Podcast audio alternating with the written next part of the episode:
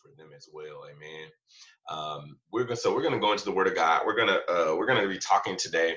Uh, the topic I had in mind, which I didn't really give a whole lot of thought to the specifics of the topic. To uh, I'm sorry, the wording, should I say, of the topic. Uh, but the first thing that kind of came to my mind was there is still sin. There is still sin, uh, which you know in today's today's age uh, there's so many people that are willing to say that it, there there really is no such thing as sin, um, and that you know, well, whether you just kind of do whatever feels good to you, and as long as it's not breaking any laws, and even sometimes even if it's breaking a law, depending on what law, as long as you're not hurting someone else like murder or rape, uh, you know, as long as you're what we call morally good, then everything's okay.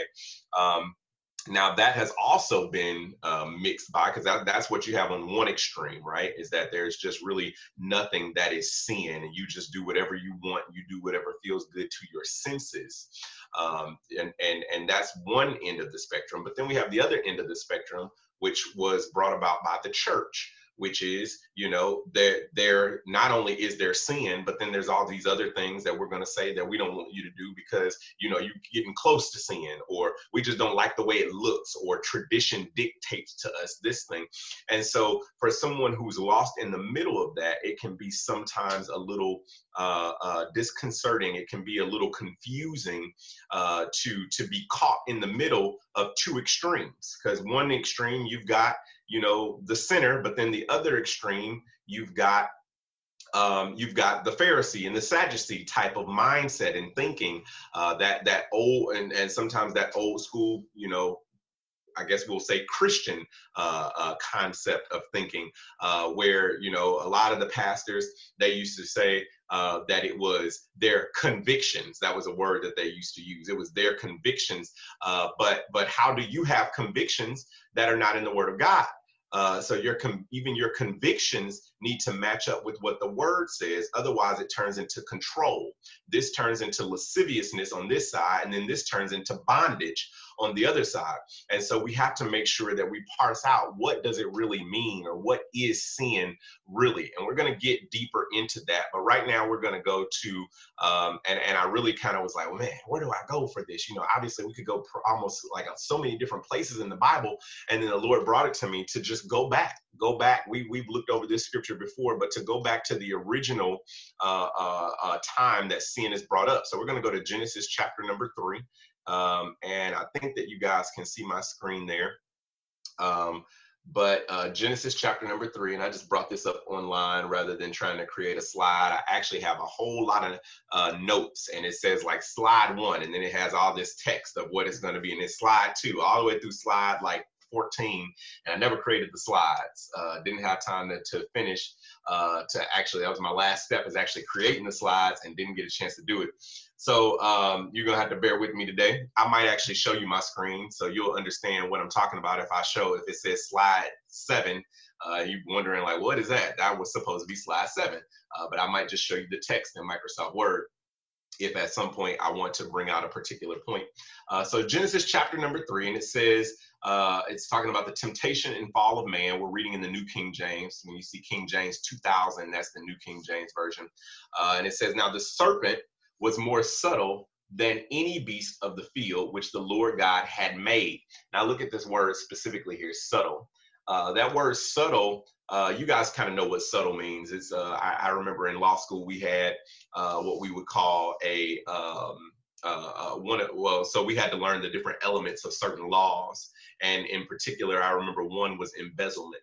Embezzlement was like stealing or robbery. You know, there's two classes of stealing. You've got robbery, you've got uh, well, there's more than two types, but the, for this example, you've got robbery and you've got embezzlement, right? So if you get robbed, everybody knows they got robbed, right? You know, many times at gunpoint, some kind of weapon is used, or if nothing else, it's like a strong arm robbery where somebody grabs something from you forcibly, okay? So we all understand robbery and it's just done like, you know, just right in your face. But embezzlement actually can be more dangerous from a from a uh, property standpoint because you don't actually know that the person is taking from you. So embezzlement is something that someone has like rightful access to, but they're misusing it for something that they should not, uh, um, that they don't have permission to use it for. So embezzlement is, for instance, the accountant uh, that is skimming money from the company, or the CFO that's supposed to be, you know, uh, managing the finances, but instead he's taking money and putting it in his pocket.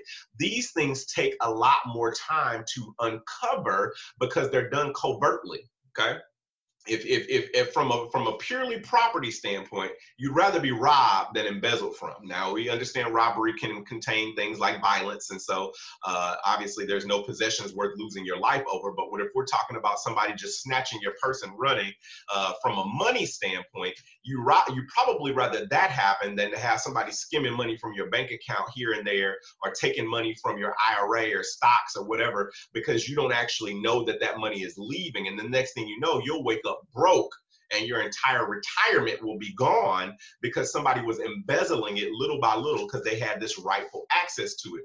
Somebody robs your house, then you know they've taken what you had right there. But if somebody's embezzling from you, they may be taking a lot more over time, uh, and you'll never actually know that this is occurring. So you can't put any safeguards in place. Okay, robbery, you can say, you know what, I'm not going to do that anymore. I'm not going to be out walking at night by myself, or I'm not going to uh, whatever the case may be to keep you from getting robbed. I'm going to carry some pepper spray with me, or you know, I'm gonna get some, you know, mace or whatever. Uh, but with embezzlement, you don't know that it's occurring. So that's what this word subtle. Uh, uh, let your mind go there. Let your mind understand that he was subtle. Now that word subtle, when you look it up in the Greek, one of the definitions of that word is actually sensible which is which is very interesting, right? It's it's a word sensible, and and what it's portraying here uh, is that sensible is, is something that uh, is done with wisdom or prudence okay? And so um, um, another word that it that that word means in the uh, hebrew is crafty okay? So it's clever at achieving one's aims by indirect or deceitful methods. So so let's get all of that in our mind when we're looking now and it says that the serpent was more subtle than any beast of the field which the lord god had made. So so that's just that embezzlement concept which the lord god had made. So he had a right to be there okay? And, and, when it's talking about serpent there we know what a serpent is we know a snake it kind of slithers. If you've ever been in the presence of a snake a snake can be around and you don't know he's there he's subtle. Snakes kind of sometimes can bite people and they don't actually know that they've been bitten. Uh, we know back in this time before the fall there wouldn't have been any uh, venom in snakes but the point was that a snake could be around you and you wouldn't know. So this is what the enemy chose to possess. This is the type of animal that he chose to possess was a serpent uh, because it most aligned, you know, uh, uh, with with his uh, uh, methods of working. Okay, because he wanted to be subtle, he wanted to be crafty. So here comes this snake slithering along. Who knows when Eve even saw the serpent? But then all of a sudden, he said to the woman, "Yea, has God said, you shall not eat of every tree of the garden." And the woman said unto the serpent, We may eat of the fruit of the trees of the garden. Okay, she got that right. Verse 3 says, But of the fruit of the tree which is in the midst of the garden, God said, You shall not eat of it. Now, had she stopped right there, and that had been a period and not a comma, we may have been okay. But she says, she goes on to say, Neither shall you touch it lest you die. Okay, now if you go back and look in Genesis chapter 1 and chapter number 2, you will see that that was never actually a commandment. This last clause here, neither shall you touch it lest you die, uh, that was not part of the commandment. And in fact, God had told Adam that it was his job to work the garden, it was his job to tend and to keep the garden, which would have included touching that tree, which would have included fertilizing that tree, which would have included uh, tending to that tree. But she's saying here that we shouldn't even touch it lest we die. And the serpent said to the woman, You shall not surely die. Okay. But for God knows that the day you eat thereof, then your eyes shall be open and you shall be as gods, knowing good from evil. And when the woman saw that the tree was good for food, now here we go. She so she so she begins to make a determination. She's been told a lie to. Somebody has has been crafty with her. He said, "Well, you won't surely die." Well, yeah. Was she going to die as in losing her breath? No. But the separation that was caused between her and God was even more deadly.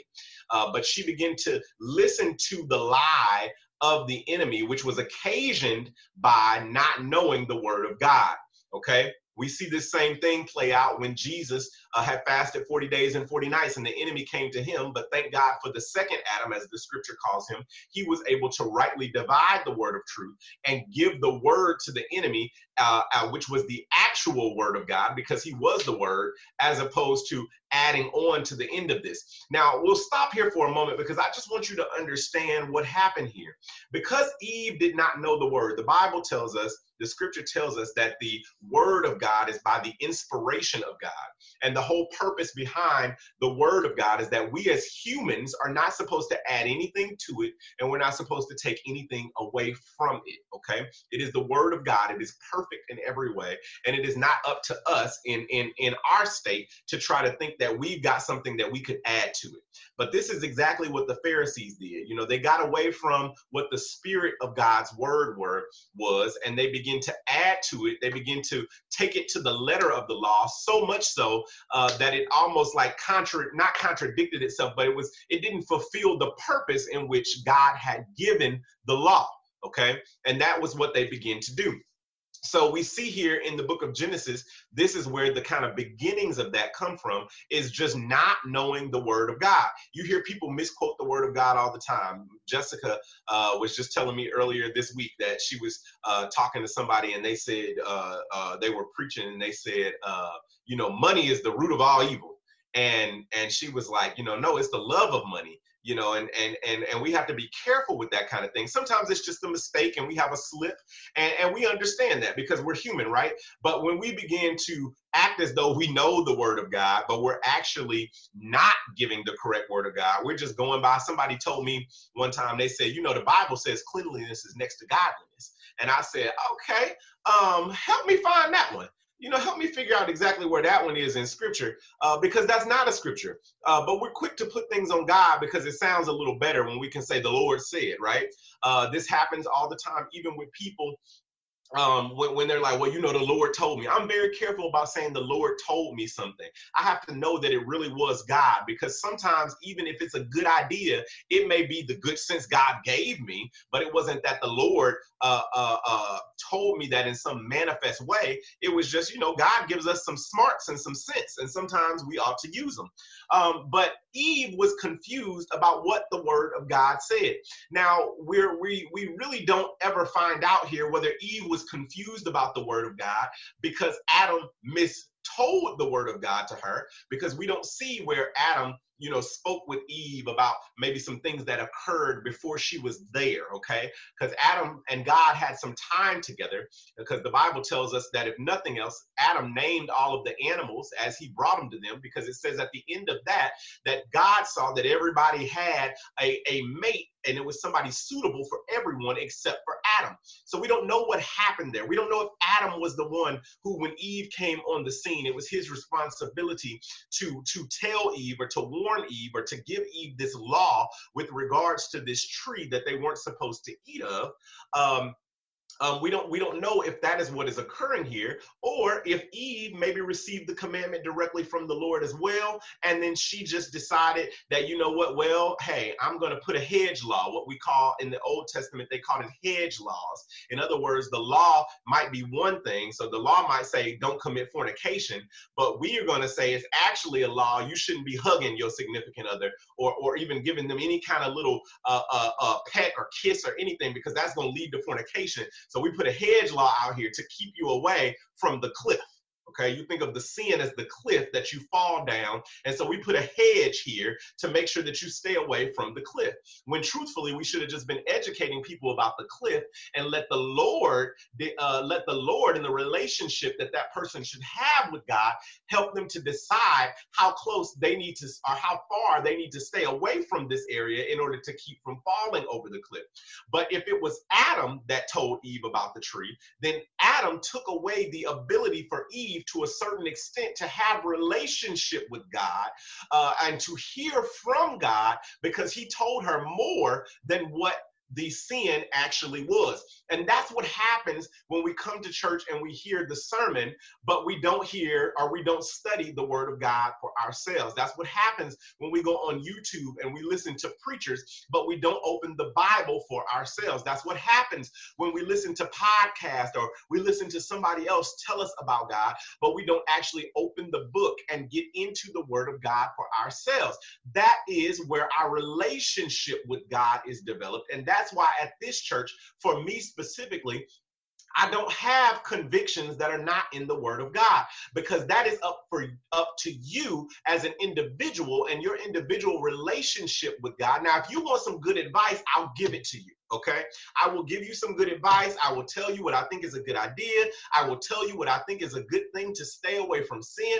But as far as just writing you out a plan and telling you, well, don't do this and don't do this, I'm not going to engage in that with you because other than what the word of God prescribes, I have no business writing any other prescription to you except for what the word of God gives. And even when you look in the Bible, there's some times you got to search them out, but there's some times that even with Paul, Paul gives some advice advice or Paul says some things that are not uh, uh, uh, mandates or word from God. One of the things that Paul says is he says, you know, hey, I would for you to stay single. You know, I think it's a good idea to stay single. God never said that. God told Adam it's not good for man to be alone. He never told us, and there's no word that we see in scripture that that we are to uh, uh, strive to be single or that we should be single. Uh, now we understand what Paul was saying. You got a whole lot more time, you know, having been a single man. You know, I can tell you that I had a whole lot more time for study and a whole lot more time for prayer when I was single. Um, and, and that's what he was going for, but that is not a mandate from God. So we have to be careful even when we're reading the scripture, even when we're uh, looking through the scripture, that we understand, uh, for instance, I heard people say a long time ago, they talked about, uh, you know, uh, raise up a child in the way that they should go. And when they're older, they will not depart. And they would try to use that as a law to say, well, yeah, you know, if your child backslide, then that means you didn't raise them how you were supposed to raise them. You didn't do something right. Well, the, the book of Proverbs are exactly that. They're proverbs. And what a proverb is, is something that means if you do this, this is what should happen. Okay. If this if you do things this way, then the vast majority of the time, this is what will occur. The book of Proverbs is a book of Proverbs, not a book of promises. Okay, but you have to understand that. You have to uh, uh, um, be able to understand. The bible says to study to show yourself approved unto god okay? The bible is not something that we should have a cursory understanding of or a passing acquaintance with okay? Now now to get to what really sin is okay um, i want you to go to the book of galatians and i'll put this up here. Did the screen change for you guys there uh, did you guys do you guys see a different screen there or did it stay the same? Okay. All right. So I got to stop the share then and do a new share. So um, let's see. Here we go. All right. So looking here then at Galatians, we got it now. Galatians 5. Are you guys looking at that? Okay. All right, so looking here at Galatians 5, this is one of the places I wanted to go to help you all understand uh, what sin is. Not the world standpoint of it, where it's just murder and rape, okay? And, and not the, the, the uber Christian standpoint over, or the holier than thou standpoint of it, where it's if you don't wear a dress, or if you don't uh, um, um, uh, do do this thing exactly the way that we prescribed it or the way that tradition dictated that it should be done. So it says here, I'm going to see if I move this. If I move that, do you all still see Galatians 5?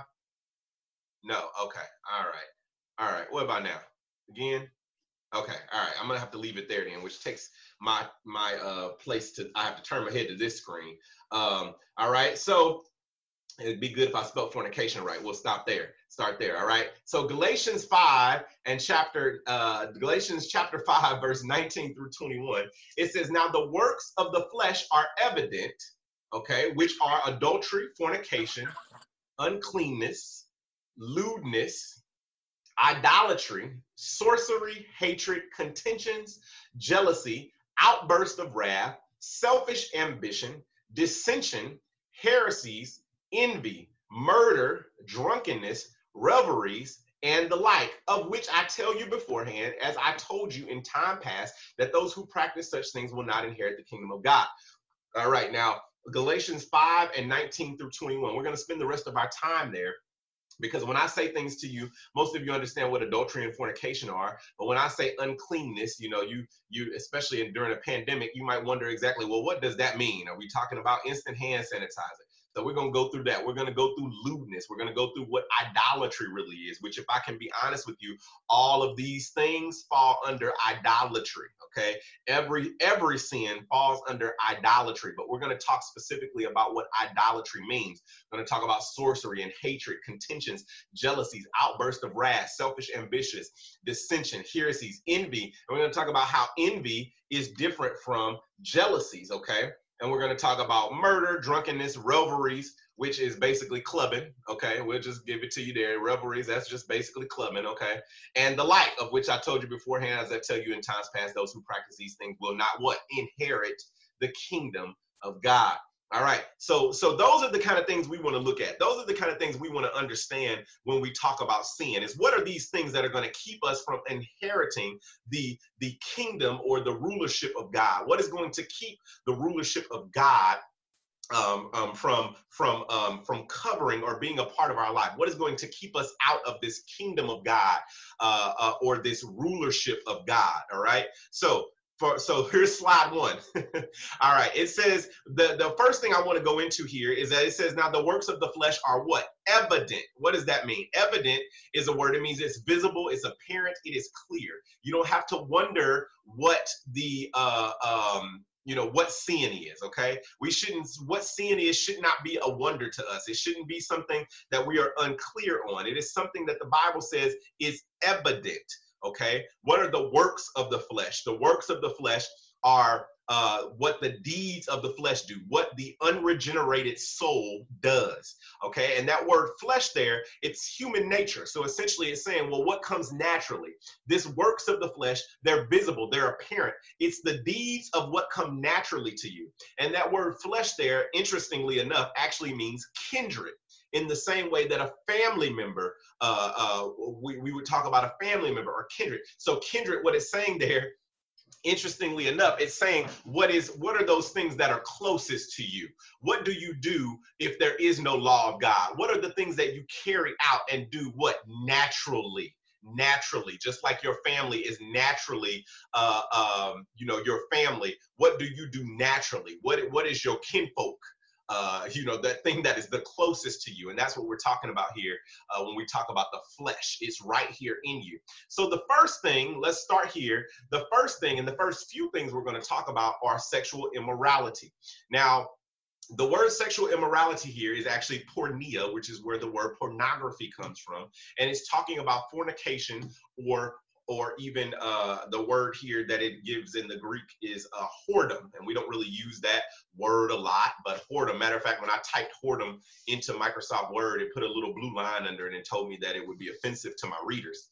Um, so it's not really a word that we use uh, very much, but but that's what it means. It's talking about fornication. It's talking about uh, whoredom. And what it is, is actually whoredom. When you look up that word in the Greek, it tells you that it's the equivalent to idolatry, because I told you earlier that idolatry uh, encompasses all of these sins okay? So sexual immorality he's telling us we got to stay away from that that root word porneia uh, so anything that is is is gratifying from a sexual nature uh, but it is done immorally. So essentially that covers anything that is done outside of marriage. It covers uh, it covers uh, uh, fornication. It covers pornography. It covers adultery. It covers anything that you were doing uh, to please yourself or to to please someone else from a sexual nature outside of marriage okay?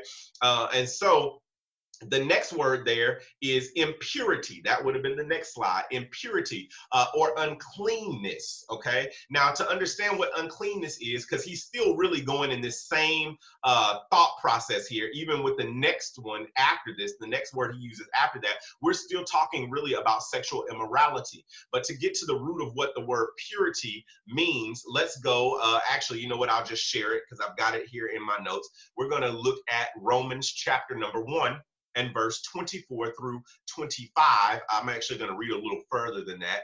Um, but let me see here. Let's share. Let me share here for a moment. We're going to look at, I think this is the right one. Nope, that's not it. All right, let me share again here. Oh, there we go. Okay. So it says, therefore, God gave them up to uncleanness. Okay. He's talking here about the people who had made up in their mind that they were going to do what they wanted to do. And God got to the point where he had struggled with them long enough that he said, you know what? If this is what you want to do, if this is what you as a group of people want to engage in, then it says that he gave them up or he gave them over to that thing. So the Bible talks about this concept of a conscience, your conscience being seared with an hot iron. And that's what he's getting at here is that he gave them up to it.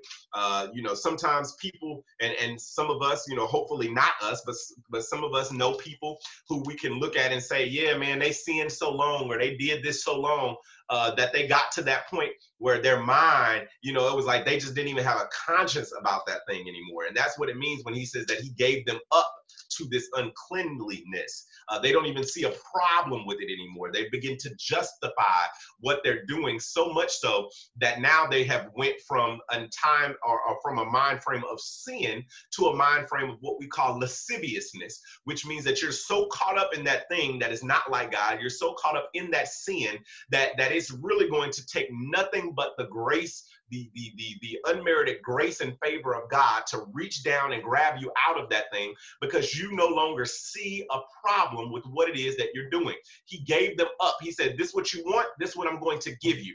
He gave them up to uncleanliness and in the lust of their heart to dishonor their body among themselves, who exchanged the truth of God for the lie and worshiped. And that word worship means reverence, respected, or protected in their heart. So they worshiped and served and that means again to worship that now this word served actually it's not just worship but it's a worship that is meant only for god okay? It's a type of worship that is only used in scripture to talk about god. And it says that they worshiped uh, or reverenced respected protected and served use a, a part of them that was only meant to give glory to god the creature rather than the creator Wow. The creature rather than the creator. So they turned around and worshiped the thing which God had created. And that's really why all worship is wrong, because why would you ever worship the creature when you can worship the creator?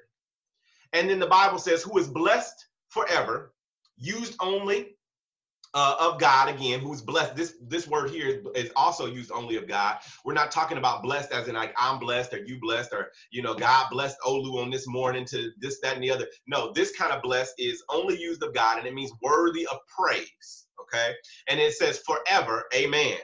Okay, now uh, it, it almost is like he's ending a prayer there, but let me explain to you what uh, what amen means. So he says here, let me read through it again. Therefore, God gave them up to uncleanness and the lust of their mind to dishonor their bodies among themselves, who exchanged the truth of God for a lie and worshiped and served the creature rather than the creator who is blessed, uh, who is blessed forever. Amen.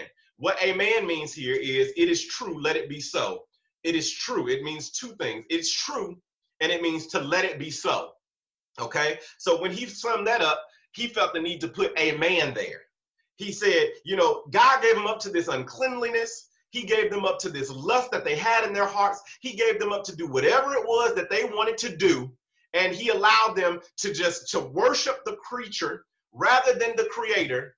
And then he says, who's blessed forever. And, and, and he says, amen. Now, now to put this a little more clear to you all in 2020 terms, I got to get this right so y'all can understand what I'm trying to say. I want y'all to understand what Paul was saying here. He said, you didn't got to the point where, you know, you didn't you didn't started worshiping the thing that God created, the thing that God gave you actually to use in a certain way. You didn't started worshiping that rather than the God who provided it. Now, how can God trust you to bless you if you're going to turn around and worship the thing which He gave you? Okay, that thing that you're supposed to use to worship Him, you didn't turn around and worship it. He gave you money to worship him. He gave you money to give to others. He gave you money to take care of your family. He gave you money so that you could give in the offering and, and, and, and bless the church and bless other people, bless those that are less fortunate. But instead of you using that money in that way, which would worship God, you're using the money that God gave you, and now you've made that that that creature or that thing that was created your God. And then he says, and God is blessed forever. Uh, uh, the way that many of us would say that in this uh, this day, especially the, the women, they wouldn't say amen. They would say period. Okay, is that how y'all say it? Period. Okay. Um, so he said that is blessed forever, period. All right.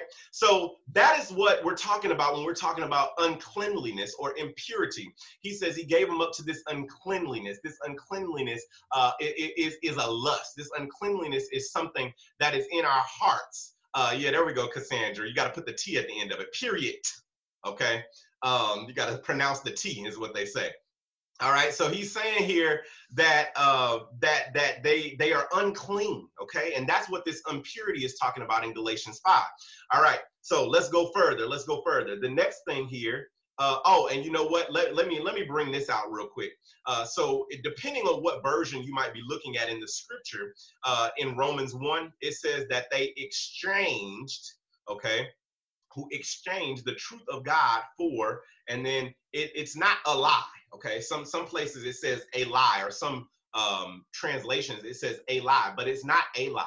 It's exchange the truth of God for the lie. For the lie. We're talking about a specific lie. What is that lie?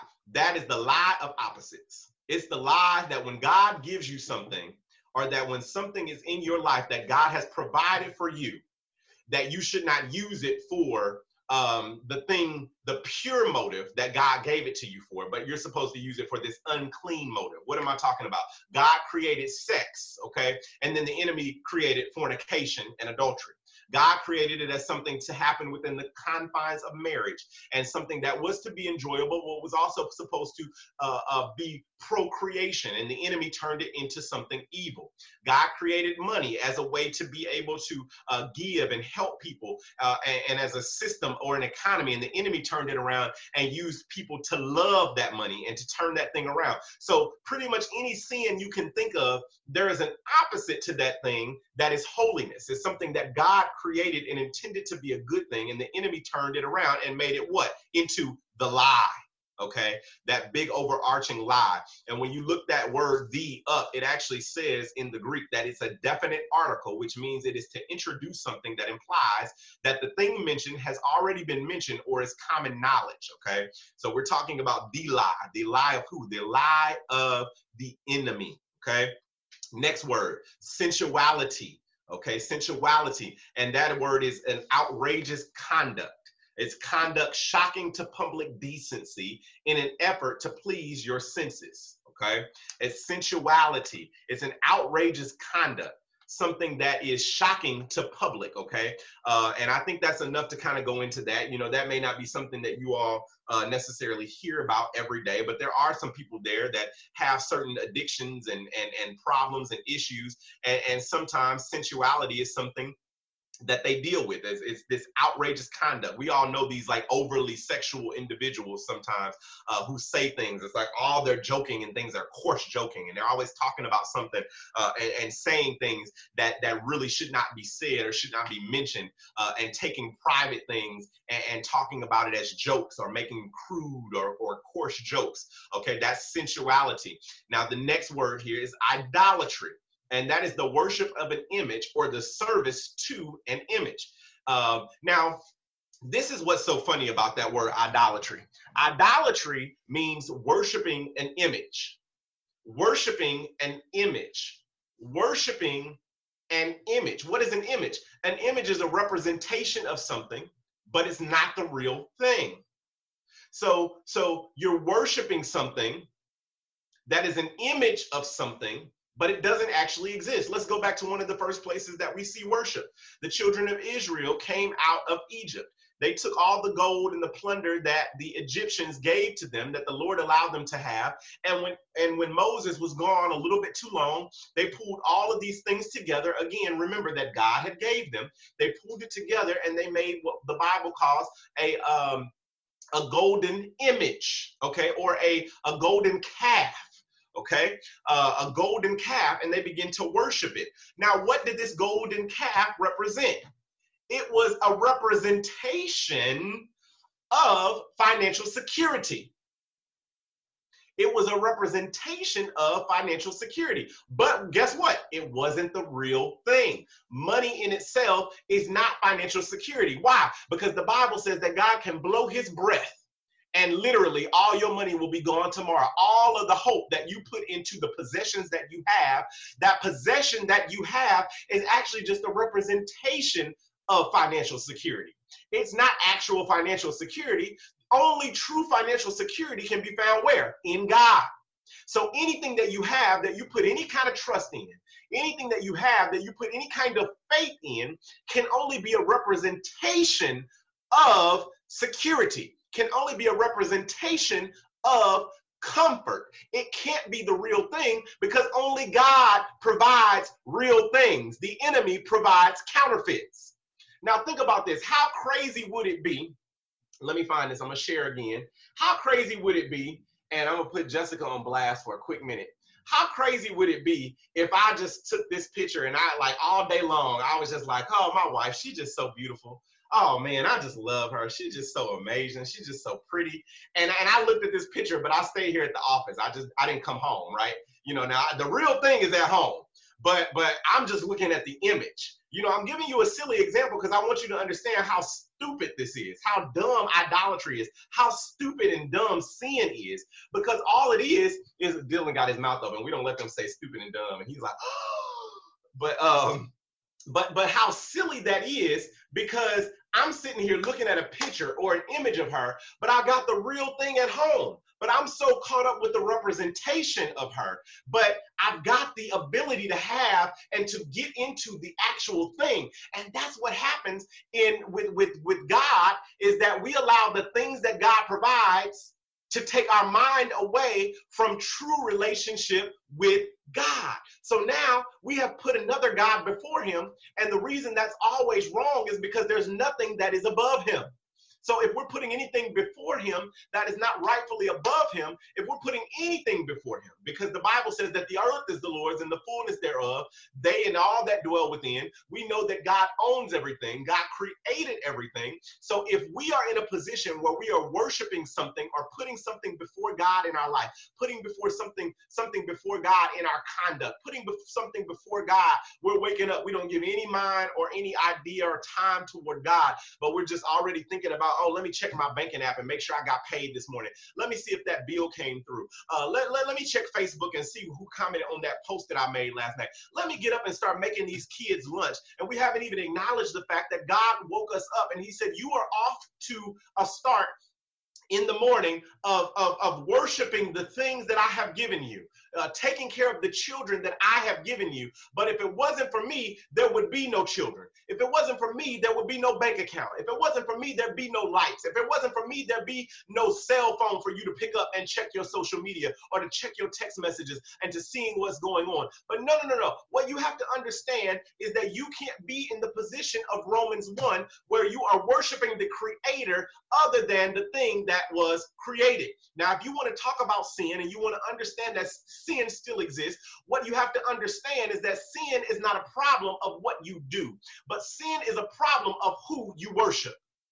Sin is not a problem of what you do, but sin is an issue with who you worship who's on the throne of your life. And, and if you really give yourself a chance to think about it, I think you'll have to answer with saying that many times in life, the person or the thing that is on the throne of your life is you. And, and many times, getting a closer relationship with God comes down to one thing dethroning King Me okay? Because I want to sit on the throne of my life because I want to do what I want to do. And I want to say what I want to say. And I want to go where I want to go. And I don't want anybody to stop me. I want to do what feels good to me.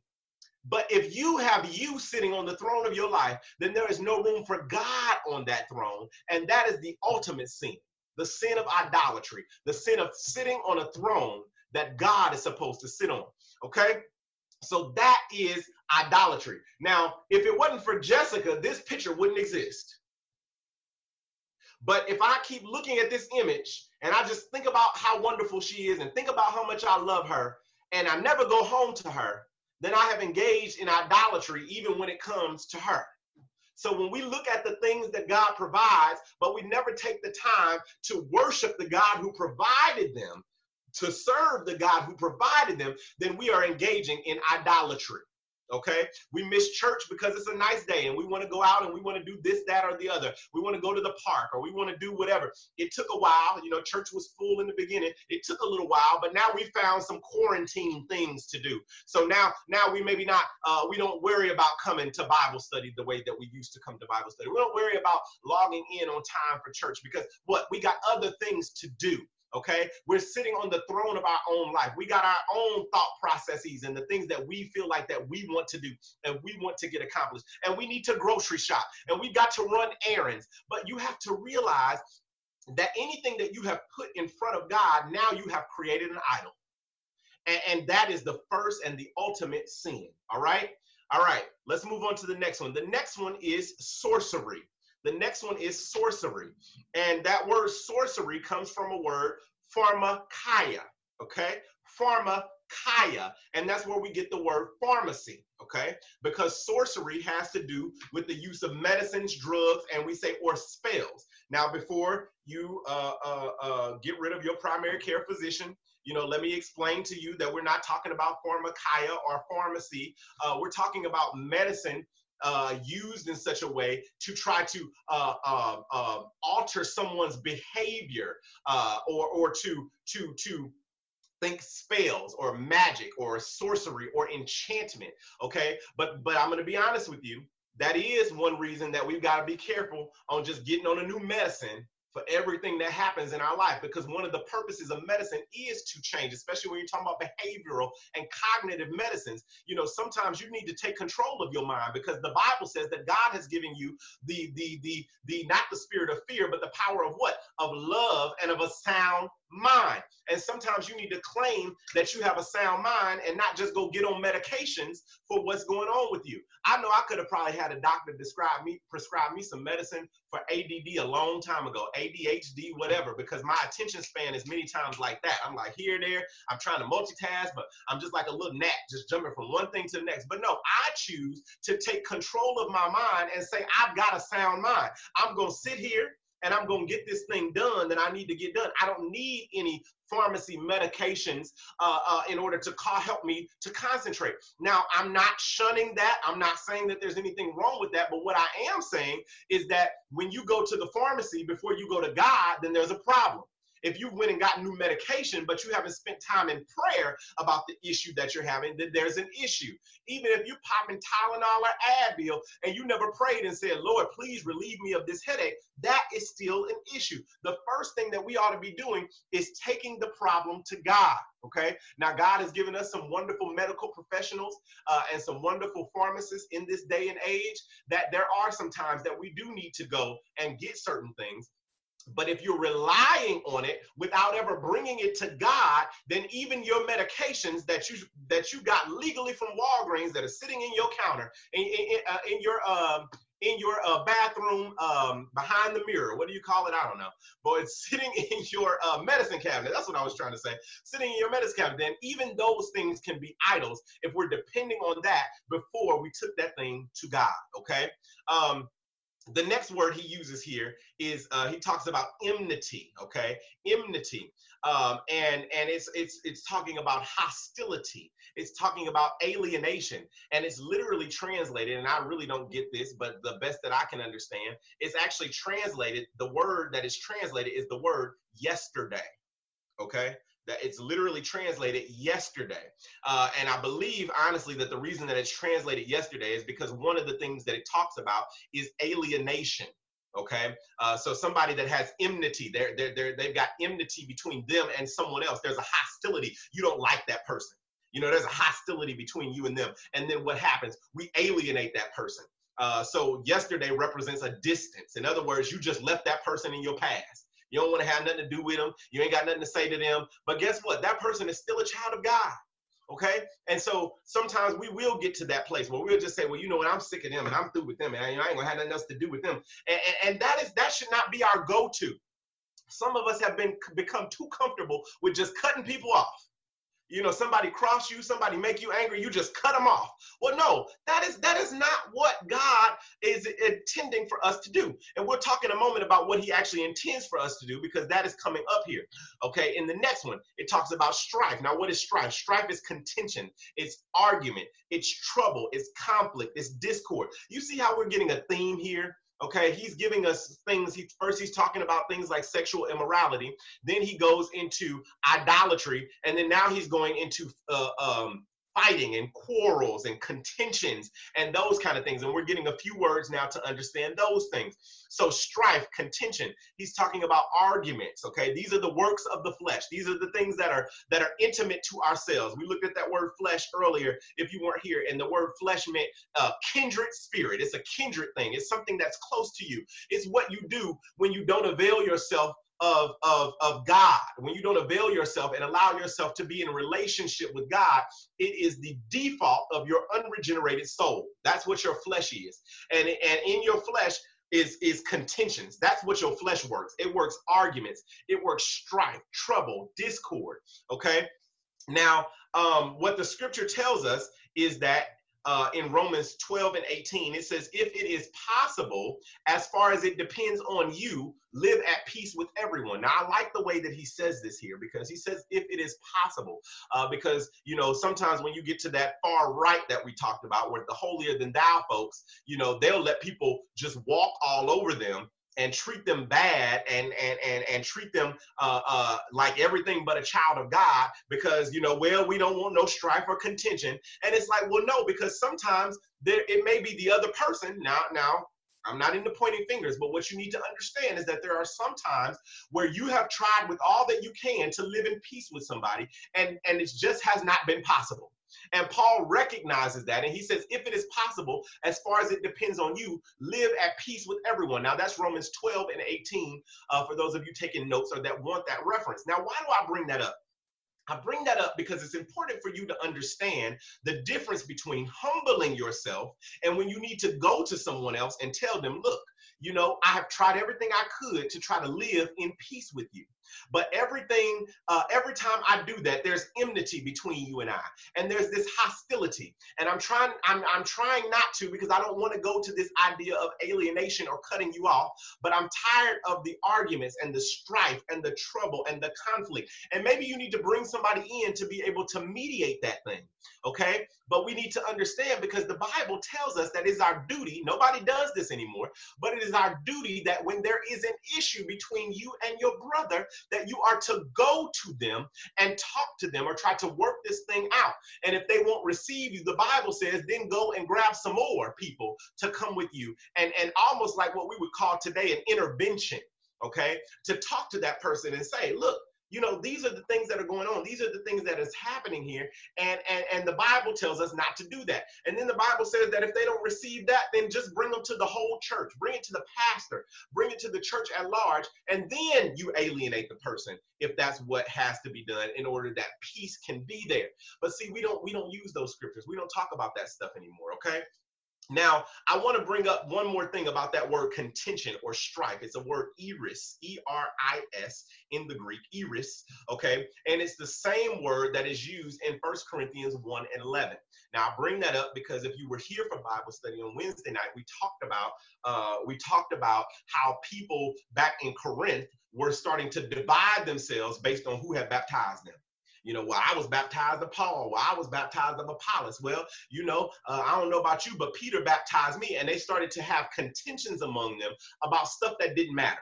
And that's really what the root of contentions are. The root of con- the word contention is to be highly uh, uh, um, to be highly aggravated about something that actually doesn't matter okay? And what they were doing back then in the church at Corinth is they were splitting into what we would call today different church organizations based on who had baptized them.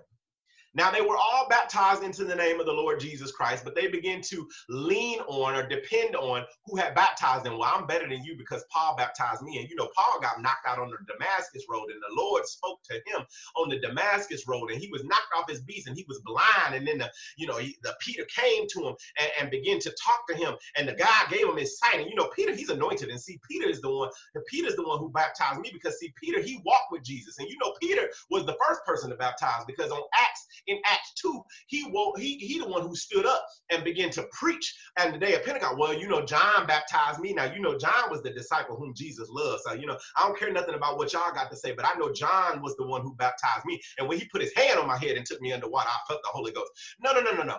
That is not, that is not the point. We are to live together, okay? There is one church but they were allowing contentions to divide them into different organizations within the one church of the Lord Jesus Christ. And he said, Did I die for your sins? Did Paul die for you? Did Peter die for you? No, you were all baptized into the death of the Lord Jesus Christ. And that is why we have to be careful with strife and contentions between our brothers and sisters and fighting and quarrels uh, between our brothers and sisters, because that is not a part of living in unity. Okay, that is not a part of living in unity. Okay, that is a part of pride. All right, let's go to the next one. There's, he talks about jealousy, jealousy, and that word jealousy there, that actually, uh, the root word of jealousy, it talks about being zealous, and the, the root word or the word there in the Greek is zelos, zelos, okay? And it means to be angry or annoyed, provoking, provoked by, preserving yourself, as being, I'm sorry, I'm sorry, being angry or annoyed, provoked by perceiving yourself as being treated unfairly. Okay, uh, a, a, a, a, rivalry. Okay, that's what that word jealousy means. It means to be angry or annoyed. You're provoked because you perceive you perceive yourself, at least perceive yourself as being treated unfairly, and so you're jealous of your neighbor because you know y'all did the same thing and they got a better result okay? Y'all y'all did things the same way and it seemed like they ended up uh, uh, getting a better result.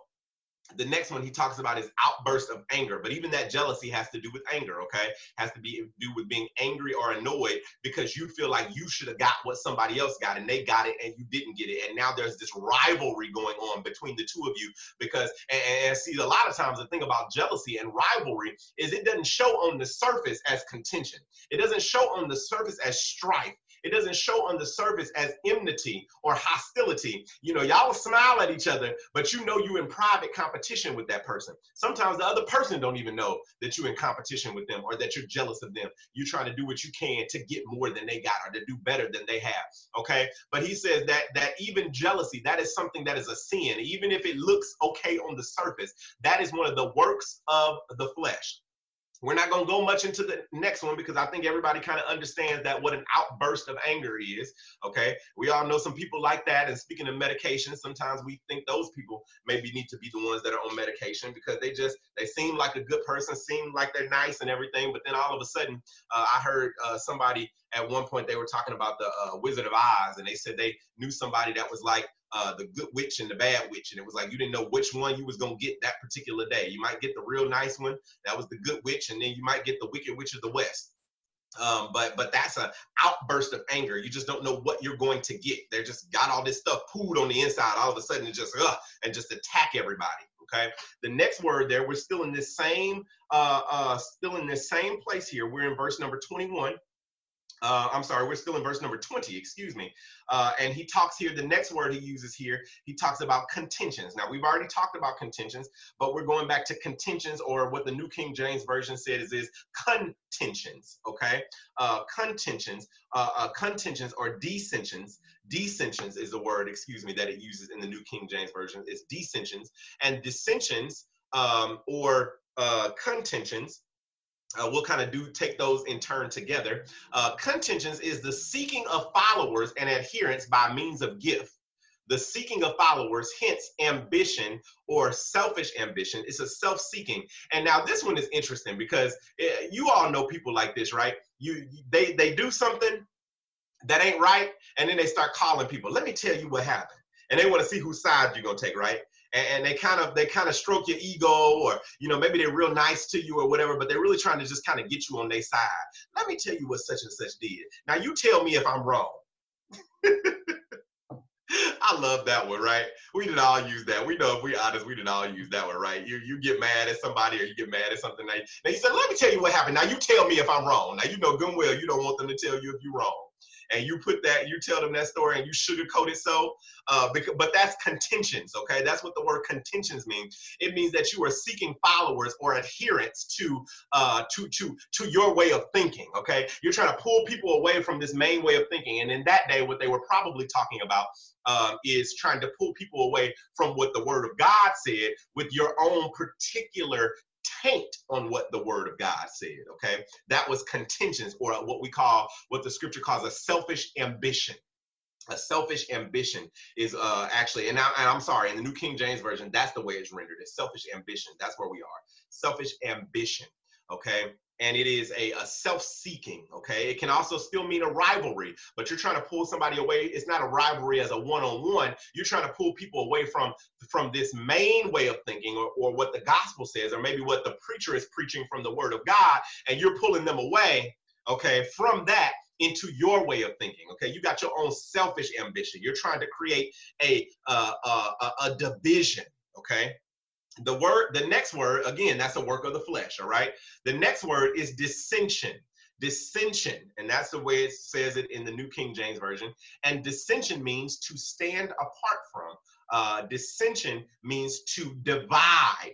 It's used as divisions, which wrongly separate people into pointless, groundless factions okay? So this goes back to First corinthians 1 and 11 he says you know i hear that it's contentions or dissensions arising among you because y'all are separating yourselves based on things that don't matter. You're standing apart from each other. You've got different church organizations you know because you know well we wear these fancy hats and these pretty robes and you know y'all don't wear them robes and you know we want to wear big nice robes and y'all don't wear them robes and so we gonna pull off from y'all and we gonna have our own sect or we gonna have our own way of thinking. Well, you know what? We like to wear the little things on our head, and y'all don't wear the things on y'all head. And you know, we feel like everybody ought to wear the the the doilies on their head, and y'all don't wear them. And so we gonna pull away from y'all and start our own organization. Well, you know what? We believe that you know a woman you know can't wear this particular things. And you know if she put an earring in her ear then you know we, we gonna pull away from y'all because we don't believe in that kind of stuff. But we have to go back to rightly dividing the word of truth. And even when it comes to things that people will try to say are scripturally based or are scripturally sin like things like tattoos or ear piercings you have to go back to the old testament and understand what they were talking about. They were talking about branding themselves unto false gods. They were talking talking about piercing their ears because that was a sign of who owned you. Okay. But if we want to get into that stuff, then we also got to get into wearing cloth like polyester. And we got to get into things like eating pork because they couldn't eat that back then. We got to get into all of those kind of things because, and, and I don't have the time to teach the kind of Bible study that needs to be taught with regards to what sin really is compared to what people took from the Old Testament and made it into their own doctrine. But this is the kind of thing that causes dissension, okay? And then people don't even understand what sin is, uh, but sin is, is dissension what many of us are doing by by separating ourselves because we can't fellowship with this person because they got an earring in their ear okay? And you don't realize that the dissension that you're causing from something like that is more sin than the earring that the person has in their ear. I'm not telling you to go out and get tattoos. I'm not telling you go out and get your ears pierced. I'm not telling you to get no no crazy tattoos and get nothing on your neck. But what i'm saying to you is that i want you all to understand what is sin and then I want you to make your own decision about what you're going to do or how close you're going to get to that edge. But see, I've got to teach you what the Holy Ghost is, and I've got to teach you what the Spirit of God is. And once I teach you those things, then you will be able to rightly divide the word of truth, and you will be able to understand that, you know what, maybe if the edge is over here, maybe I don't want to go that far. But guess what? That's a decision that happened between me and God, not between me and what the preacher told me to do, not between me and what my mama told me to do not between me and what my daddy told me to do. And the Bible says, You shall know the truth, and the truth shall what? It shall make you free. Okay? So so that dissension it's a dissension that's caused by pride. It's a dissension that's caused by tradition. It's a dissension that's caused by me doing what i want to do or telling people what i want to do because it's the way that i'm used to doing things. And so now i am willing to alienate myself over something that is pointless over something that god is not concerned with. And i've done what? I've now turned myself into a pharisee because i've got pride about my deeds and about my works more pride about my works than I have about the fact that I'm saved by grace. I got more pride about my works and that I'm keeping my nose squeaky clean than I've got pride about the fact that, but for the mercy and the grace of God, I would be in a worse situation than what you are in, that I'm looking at you for. I've got more pride about the fact that I can say what I have not done than I do about the fact that God saved a sinner like me. If you're going to have pride in anything, if you're going to boast in anything, boast in the word of God. If you're going to have pride about anything, have pride and boast about the fact that you are saved by grace. If you're going to have pride, if you're going to boast about anything, boast about the fact that your name is written in the Lamb's book of life. And don't start trying to cause dissensions and contentions. And, and next we go to heresies. And heresies is what we call a self-chosen opinion. That's literally what it means. A heresy is a self-chosen opinion, a religious or philosophical sect, okay? So heresies has to do with this moral code that you have come up with yourself. It's something that you feel like people shouldn't do. And so now you have made this absolute and you've made a law out of it. And if people don't do this, then that person ain't saved. Okay. Now this person ain't saved because of this, this, this, this, this philosophical uh, idea that you have or this religious idea that you have. But the Bible says pure religion is undefiled to feed the widows and the orphans. But we're not talking about that.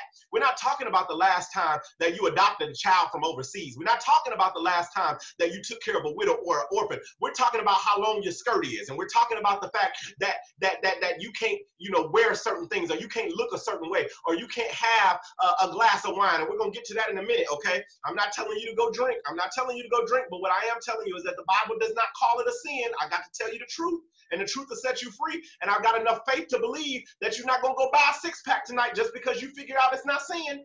Let's be truthful, but let's be wise, okay? And we're going to get to that in a minute because drunkenness is coming up. But heresies have to do with you having a self chosen opinion. It's not based on the word of God. It's based on what you think is good. It's based on what you think is is pure. It's based on what you think is religious, okay? And and and, and it, it has to do with I prefer or I choose, okay? It's my conviction that, okay? When you start saying things like that, that's a heresy. Okay, let's break it down for what it is. I'm sorry. I don't want to hurt your feelings. I don't want to take you out of the spirit. I don't want to uh, uh, shake up what you've been taught by your by your teacher or your preacher. But I gotta preach the word of God the way that it is. Okay. And if you want to fact check me, please do. Go all through Galatians chapter five and go look these words up in the Greek and see am I not giving you the exact definition for what Paul was saying was going on in the Galatian church these people had self-chosen opinions and they begin to say well you know i'm circumcised so i'm better than you are and i'm not circumcised so i'm better than you are. Well i drink wine with my meal so i'm better than you are. Well i don't eat certain meats and i only eat vegetables so i'm better than you are. And he was saying cut it out. Cut it out okay? Because that is more sin than anything you eat or don't eat. That contention and that strife is more sin than anything that you do or don't do Okay, he was very clear in the beginning here about what sin was, and he talked about it. He says sexual immorality. Okay, it's fornication, it's adultery. Okay, and we know that there are many other things, but stop making up sin, saints. Stop making up sin based on what your tradition is or what you feel like is sin. Okay, now if there's certain things you don't want to do, that's great okay? And you may be in a level in God that somebody coming behind you is not in. But some things are not about sin, some things are about maturity. And you have to let somebody get in church and become mature. You've got to catch a fish before you can skin it. Now, and for those of you that thought that that was a scripture, that's not a scripture either. All right. All right. But you've got to catch a fish. The thought process is true. You've got to catch a fish before you can skin a fish. And some things are about maturity and not about salvation. All right. So so that is what heresies is. That's what heresies is. Then it goes in verse number 21. We finally made it to verse 21. It talks about envy. it talks about envy. So he's getting away from contentions, uh, dissensions, heresies, and now he goes to envies. But we're still kind of in the same thing here because he says envies is a feeling of discontentedness or resentfulness. It's a longing around, aroused by someone else's possessions or qualities. It's grudges. It's spite. Uh, and spite is a desire uh, to annoy, offend, or to hurt someone. That's what envies are. Now, I told you I'd tell you the difference between envies and jealousy. Jealousy says, that's not fair. You know, you're in rival with this person. That's not fair. Think of the two neighbors. You know, they trying to rival, you know, who got the better lawn, okay? Who got the better grass or who got the nicer car or who who got the most beautiful house inside and out. That's jealousy. They're going back and forth. They're rivaling and they're trying to keep up with the Joneses. And it says that jealousy says, well, you know, I want to have something like what they have. They got a pretty line, so I want a pretty line. They got a pretty outside house, so now I'm gonna make my house pretty outside. But envy is different. Envy, if it's not careful, envy can bring about violence. Because what envy says is not that I want something like theirs. Envy says, I want that. I want what they have. And if you're not careful, it brings in that eh, that uh, that idea of spite, which is a desire to annoy, offend, or hurt someone to get what that person has. And that's the difference between envy and uh, the difference between envy and jealousy. The other thing that is dangerous about envy, Jesus, help us today. The other thing that is dangerous about envy is that if you are not careful, envy will bring you to lust envy will bring you right back around to lust. Why is that? Because if you look at something that someone else has for too long of a time, then your envy will begin to turn to lusting after what they have. Okay? You you want what they got. You want to look like that. You want to be like that. And now you've allowed envy to set up. And envy, when it sets up shop and begins to, to grow and to blossom, it turns into lust in your heart. And I truly believe that that is, is where, and we're not going to go into it's after two o'clock, so I'm not going to get deep into this, but this is something that we may need to talk about one day because if you really want to know the truth, envy is really times the root of homosexuality. Envy can be the root of homosexuality. Because you take someone who has low self esteem, and then that person begins to compare themselves in jealousy to what somebody else has and they begin to try to work for that and they begin rivaling that that thing turns into envy. And then envy because they want what that person has because they haven't been able to attain that and their low self-esteem tells them that they're not enough now that jealousy turns into envy that envy begins to blossom and it turns into lust my god and then they think that well you know what i guess this just me must be how i am it's a trick of the enemy and we know the bible tells us the bible tells us that sin when it is full grown brings about death or separation from God. But we don't have time to go into that today. We don't have the time to go into that today because we still got to get to drunkenness. All right. Now I'm gonna share my screen again for drunkenness because this is one that I need you guys to really be here with me on. Now, you know, I'm, I'm not in any way, shape, or form. Please understand me. I am not inviting anyone to go have a drink tonight by telling you guys or showing you guys that that having a drink is not a sin. That is not, and it, it's almost like it almost pains me to tell you this because I know somebody gonna say, well, my pastor said, well, you know what, your pastor also told you to use some wisdom, okay? And wisdom many times means not having the drink at all. But let me show you what we're going to do a quick a little quick in, insight into what it means to to be drunk okay and then we're going to talk for a minute uh, about drunkenness as opposed to drinking. Now, drunkenness means deep drinking. That's what the word actually means in the Greek. It means deep drinking. It's a state of being intoxicated. Now, sometimes y'all see me doing like this. When I do like this, this is how I see you. You guys are here, okay? Y'all see me here. So when I keep looking like this, I'm looking at y'all, okay? For those of you whose camera I can see. I'm trying to keep it this way because I know it's a little distracting if I'm constantly doing like this, but this is where my screen is, where I see you. All right. So it's a deep state of drinking or a state of being intoxicated. Now, let me share this screen with you here. Um, let's see. Uh, I believe it's here. Did you guys see? Do you guys see the one that says slide 15? Okay, good. So drunkenness is a deep drinking or a state of uh, being intoxicated. Okay. Now, here's a couple things. This is these things here that are in bold. This is what these are the points that I want to take. So I just told you, okay, having a glass of wine is not a sin. Okay, yep, I just told you that. But then these are the things that I want to underline and talk about for a minute, so that we don't get uh, unclear on on what's going on here. Now, the Bible forbids drunkenness. Okay, in Galatians five and twenty one, which we just read, uh, Romans thirteen and three. We won't read these, but I, I want you uh, to know these, and then First Peter four and three. Okay. The Bible forbids drunkenness. Okay. The Bible forbids drunkenness. Okay. Now, the Bible forbids drinking if it offends fellow believers. Okay. So, again, we need to see and understand that. The Bible also forbids drinking if it offends fellow believers. And it doesn't tell us to just hide it. You know, it don't say, well, you know, just hide it and, you know, just make sure you do it when they're not around you know, and if you do that, then, you know, you'll be all right. No, it tells us that if it offends fellow believers, that it's something that, you know, we should really think about just not doing it all because we, at the end of the day, the main concept here is that we are all one in Christ. We all are one in Christ, and we don't want to offend somebody else. So that's Romans 14. Read that in its entirety, and then it's First Corinthians chapter 8. Read that in its entirety. But I'm going to read to you part of Romans. It's Romans 14, Okay, Romans 14 and verse 14 through 21. I'll read that to you really quickly. And it says here, it says, I know and am convinced by the Lord Jesus that there is nothing unclean of itself. Okay, now he said there's nothing un- unclean of itself. He's talking about all these things that the old, uh, that these, you know, I say Old Testament, but they're really in the New Testament, but they're clinging on to Old Testament principles. And there's a lot of things that they were saying are sin or they're not sin or whatever. And, and so Paul comes in here and he's saying, hey, you know, really nobody's wrong.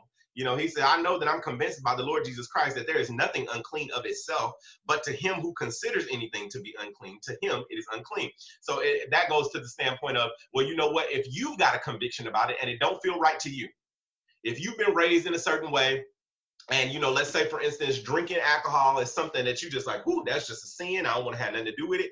Then, then what he's saying here in the scripture, uh, uh, uh, uh, anointed and appointed by God, he's saying, if that is the way you feel, then don't get out of your comfort zone with something like this. Okay, stay in your comfort zone. Now, don't judge other people and say that, well, you know, uh, that one church, you know, they ain't saved because, you know, I saw one of them and they was having a glass of wine. You know, now, now that may not be good if that's causing somebody to stumble, but don't you go judging them and saying they're not saved because they're doing something outside of your comfort zone. But but he says for you, you stay inside your comfort zone though. Don't go like, well, it ain't sin, so I'm just gonna try it out. Now, if you'd have made it this far without it, don't go turn around now and, and, and start trying to take it up you know, if your conscience is against it, let your conscience stay against it and stay where you are and don't do that thing, okay? He says in verse 15, yet if your brother is grieved because of your food, you are no longer walking in love. It has to do with love, he says has to do with love. If you know, and I've heard stories, horror stories about pastors that, you know, were out and they were having a drink of, you know, having a glass of wine with their meal. They weren't drunk, you know, they weren't, they weren't out, you know, uh, uh, uh, living crazy or, you know, standing on top of tables or slurring their speech. But I remember specifically there was a, a story where this guy, he saw his pastor doing that. And when he saw his pastor doing it, he said, Well, if he can do it, I can do it. But the thing about this man is he had been a drunk and he was he was okay now and he had amassed a lot of wealth and had become a really blessed man. And that night he ordered a drink and they sent him on a 10 year binge looking at what somebody else was doing. And he lost all of the millions of dollars that he had and went down down down down down. Why? Because he was looking at what somebody else was doing. And who was wrong there? The pastor was wrong and the member was wrong. Because the member shouldn't have been looking to nobody but the word of god no one or no thing but the word of god for what he was going to do or how close he was going to get to that edge of sin. And the pastor should have been more careful because even though what he was doing may not have been sin, if it was going to cause his brother to stumble, then he shouldn't have been doing it. Okay? All right. So verse 16 says, Therefore, do not let your good be evil spoken of, for the kingdom of God is not eating and drinking, but righteousness and peace and joy in the Holy Spirit. For he who serves Christ in these things is acceptable to God and approved by men. Therefore, let us pursue let us pursue the things which uh, make for peace and the things which one may edify another. Do not destroy the work of God for the sake of food, for all things indeed are pure, but it is evil for the man who eats with offense. It is good neither to eat meat nor drink wine, nor do anything by which your brother stumbles or is offended or is made weak. Okay. All right, that was Romans 14. And then the last one is if the Bible forbids drinking if it hinders the gospel. That's First Corinthians 9 and verse 19 through 23. You can read that one as well, okay? So I wanted to deal with that because we were talking about drunkenness. We can go back to Galatians so that we can wrap things up here. Uh, we're ready to we're ready to really uh, bring it home. We're back in Galatians chapter five, and the next thing that he talks about, uh, he talks about envies, and then he talks about murders. You know, we kind of understand that. I hope that you all understand uh, what murders are. We skipped over that one, but we understand what murders are. Uh, and then he talks about rivalries, okay? And it's a word komos, which is feasting, reveling, or carousing, okay? And as I told you in the beginning, what that word means, that word means um, that word means partying okay? Partying or and or uh, as we would say clubbing all right? Um, now i want to skip down in galatians. We're going to skip over the fruits of the spirit. Uh, well we won't skip over them let's go ahead and read them but we're not going to go into all of them. Uh, but it says the fruit of the spirit is love joy peace, long suffering, kindness, goodness, faithfulness, gentleness, self control. Against such, there is no law. So we're talking about the opposites there. But what I really want to bring your attention to here in closing, it says, and those who are Christ have crucified what? The flesh. So we talked about the works of the flesh, but he says that those that are in Christ have crucified the flesh. Okay. So the flesh is dead. All right. That's the only hope we have for being able to do any of these things that's in this scripture. The only hope we have is that the flesh is crucified, okay? Uh, with its passions and desires. And verse 25 says, If we live in the spirit, let us also walk in the spirit. Let us not become conceited, provoking one another. Com- I'm sorry, provoking one another, envying one another. If we live in the spirit, let us walk in the spirit. Bible says, walk in the spirit, and you won't fulfill what? The lust of the flesh. Walking in the Spirit means walking in the Word of God. Walking in the Spirit means walking according to this written Word of God. Walking in the Spirit means doing the things of God. And he says that we have crucified or have put to death the flesh and all of its evil passions or desires. And that is why we are able to put to death that kindred, okay? That kindred flesh, that flesh that is so close to us. How is it that we're able to live beyond that? You know, I talked to you guys before, there's a law of gravity, but then there's also something that they call the law of lift. And the law of lift defies gravity. The law of lift is what planes use to take off and get above the ground. And and all that hunk of metal, all of that that heaviness and that metal should just sink and bam, hit the ground. But the law of gravity has to give way to this law of lift, which is that when a certain force is exerted, those jet engines get to going, that it lifts it up okay? It lifts it up above gravity. And it's not that gravity is no longer there, but there's a higher power at work. And that higher power allows you to, in a sense, defy gravity. And that is what God wants us to do through the higher spirit, which is the spirit of God. We are to use the spirit of God, crucify the flesh, and we are to defy the flesh with the law of the spirit to live above the works of the flesh. Amen. Amen. And you guys know I didn't spend a lot of time on that because you guys know this is relationship church. So that's what we always talk about.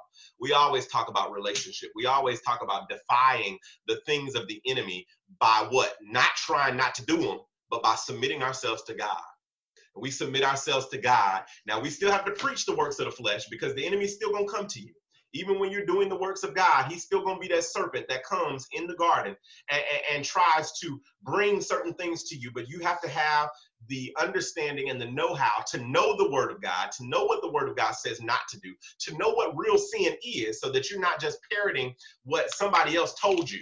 You're not just parroting what your husband Adam said about uh, what God said, but you know the word of God for yourself. So when the enemy comes, just like Jesus did to the enemy in the garden, you are able to say that thou shalt not tempt the Lord thy God. You are able to say, man shall not eat by bread alone because we know the word of God, not just what some man taught us and we took their word for it, but we have searched the scriptures and heard from God for ourselves so that we are able, amen, to study to show ourselves approved unto God. Amen. Amen. All right. God bless you. I just wanted to, to make that clear with regards to sin. There's a lot of scriptures that we could go to uh, for things like that and to talk about sin. Uh, but that is enough for now. That's enough for now uh, because we are far past our time. But God bless you all. Uh, we're going to go ahead and pray. and be dismissed. Thank you all for those of you that stayed here with us to the end. Uh, Father, we come before you, God. We thank you for your love and your mercy.